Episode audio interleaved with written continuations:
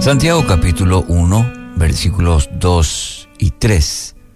Hermanos míos, considérense muy dichosos cuando tengan que enfrentarse con diversas pruebas, pues ya saben que la prueba de su fe produce paciencia o produce constancia, como dice, dice otra versión.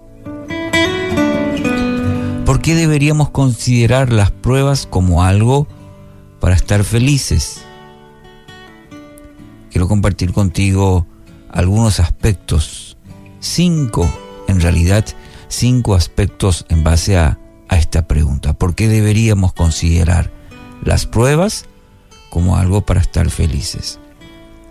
En primer lugar, número uno, profundiza nuestra vida de oración. Son estos momentos, en los momentos de prueba, que entendemos y experimentamos los beneficios de la oración. Echamos toda nuestra ansiedad sobre Él. Nos conduce a una dependencia mayor de Dios. Hay una canción, un corito, que dice, bendita la oración, yo puedo hablar con Dios orando. Y es el beneficio justamente de, los momentos de prueba, porque nos lleva a profundizar nuestra vida de oración.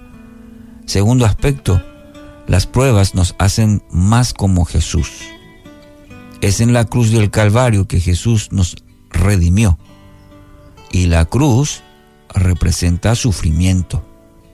Todas las cosas, incluyendo el sufrimiento, Dios utiliza para nuestro bien. Romanos 8:28.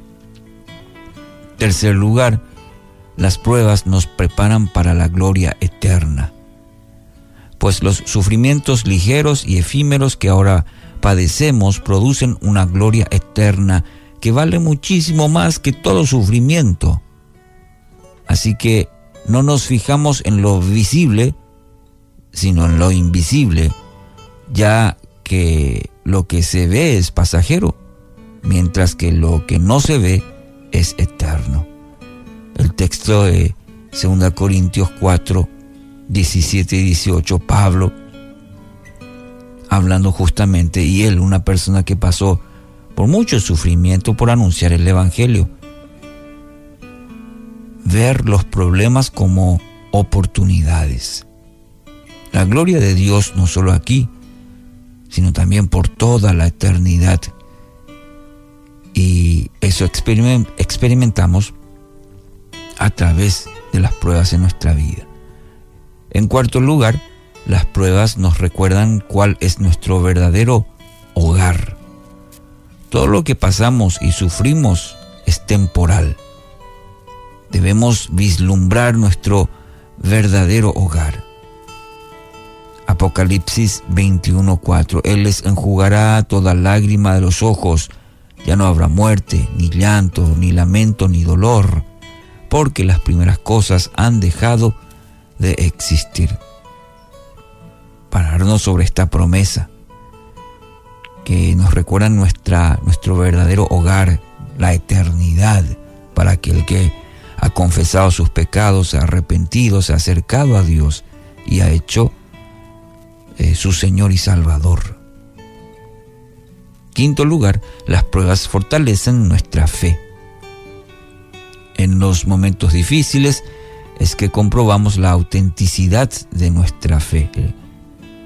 Romanos 5, 3, 4 afirma, y no solo en esto, sino también en nuestros sufrimientos, porque sabemos que el sufrimiento produce perseverancia, la perseverancia entereza de carácter, y la entereza de carácter esperanza. Romanos 5, 3 al 4. Así que hoy, querido oyente, aunque quizás no entienda del todo el sufrimiento, puede vivir el para qué de ello. Y hay cinco razones que la compartimos hoy, en esta mañana, de manera que pueda estar confiado que Dios está trabajando, Dios está trabajando en su vida esto lo ayude, lo motive y sea también un gozo para usted, en tanto conoce a su Dios, quien lo sostiene en este tiempo. En el nombre de Jesús. Amén.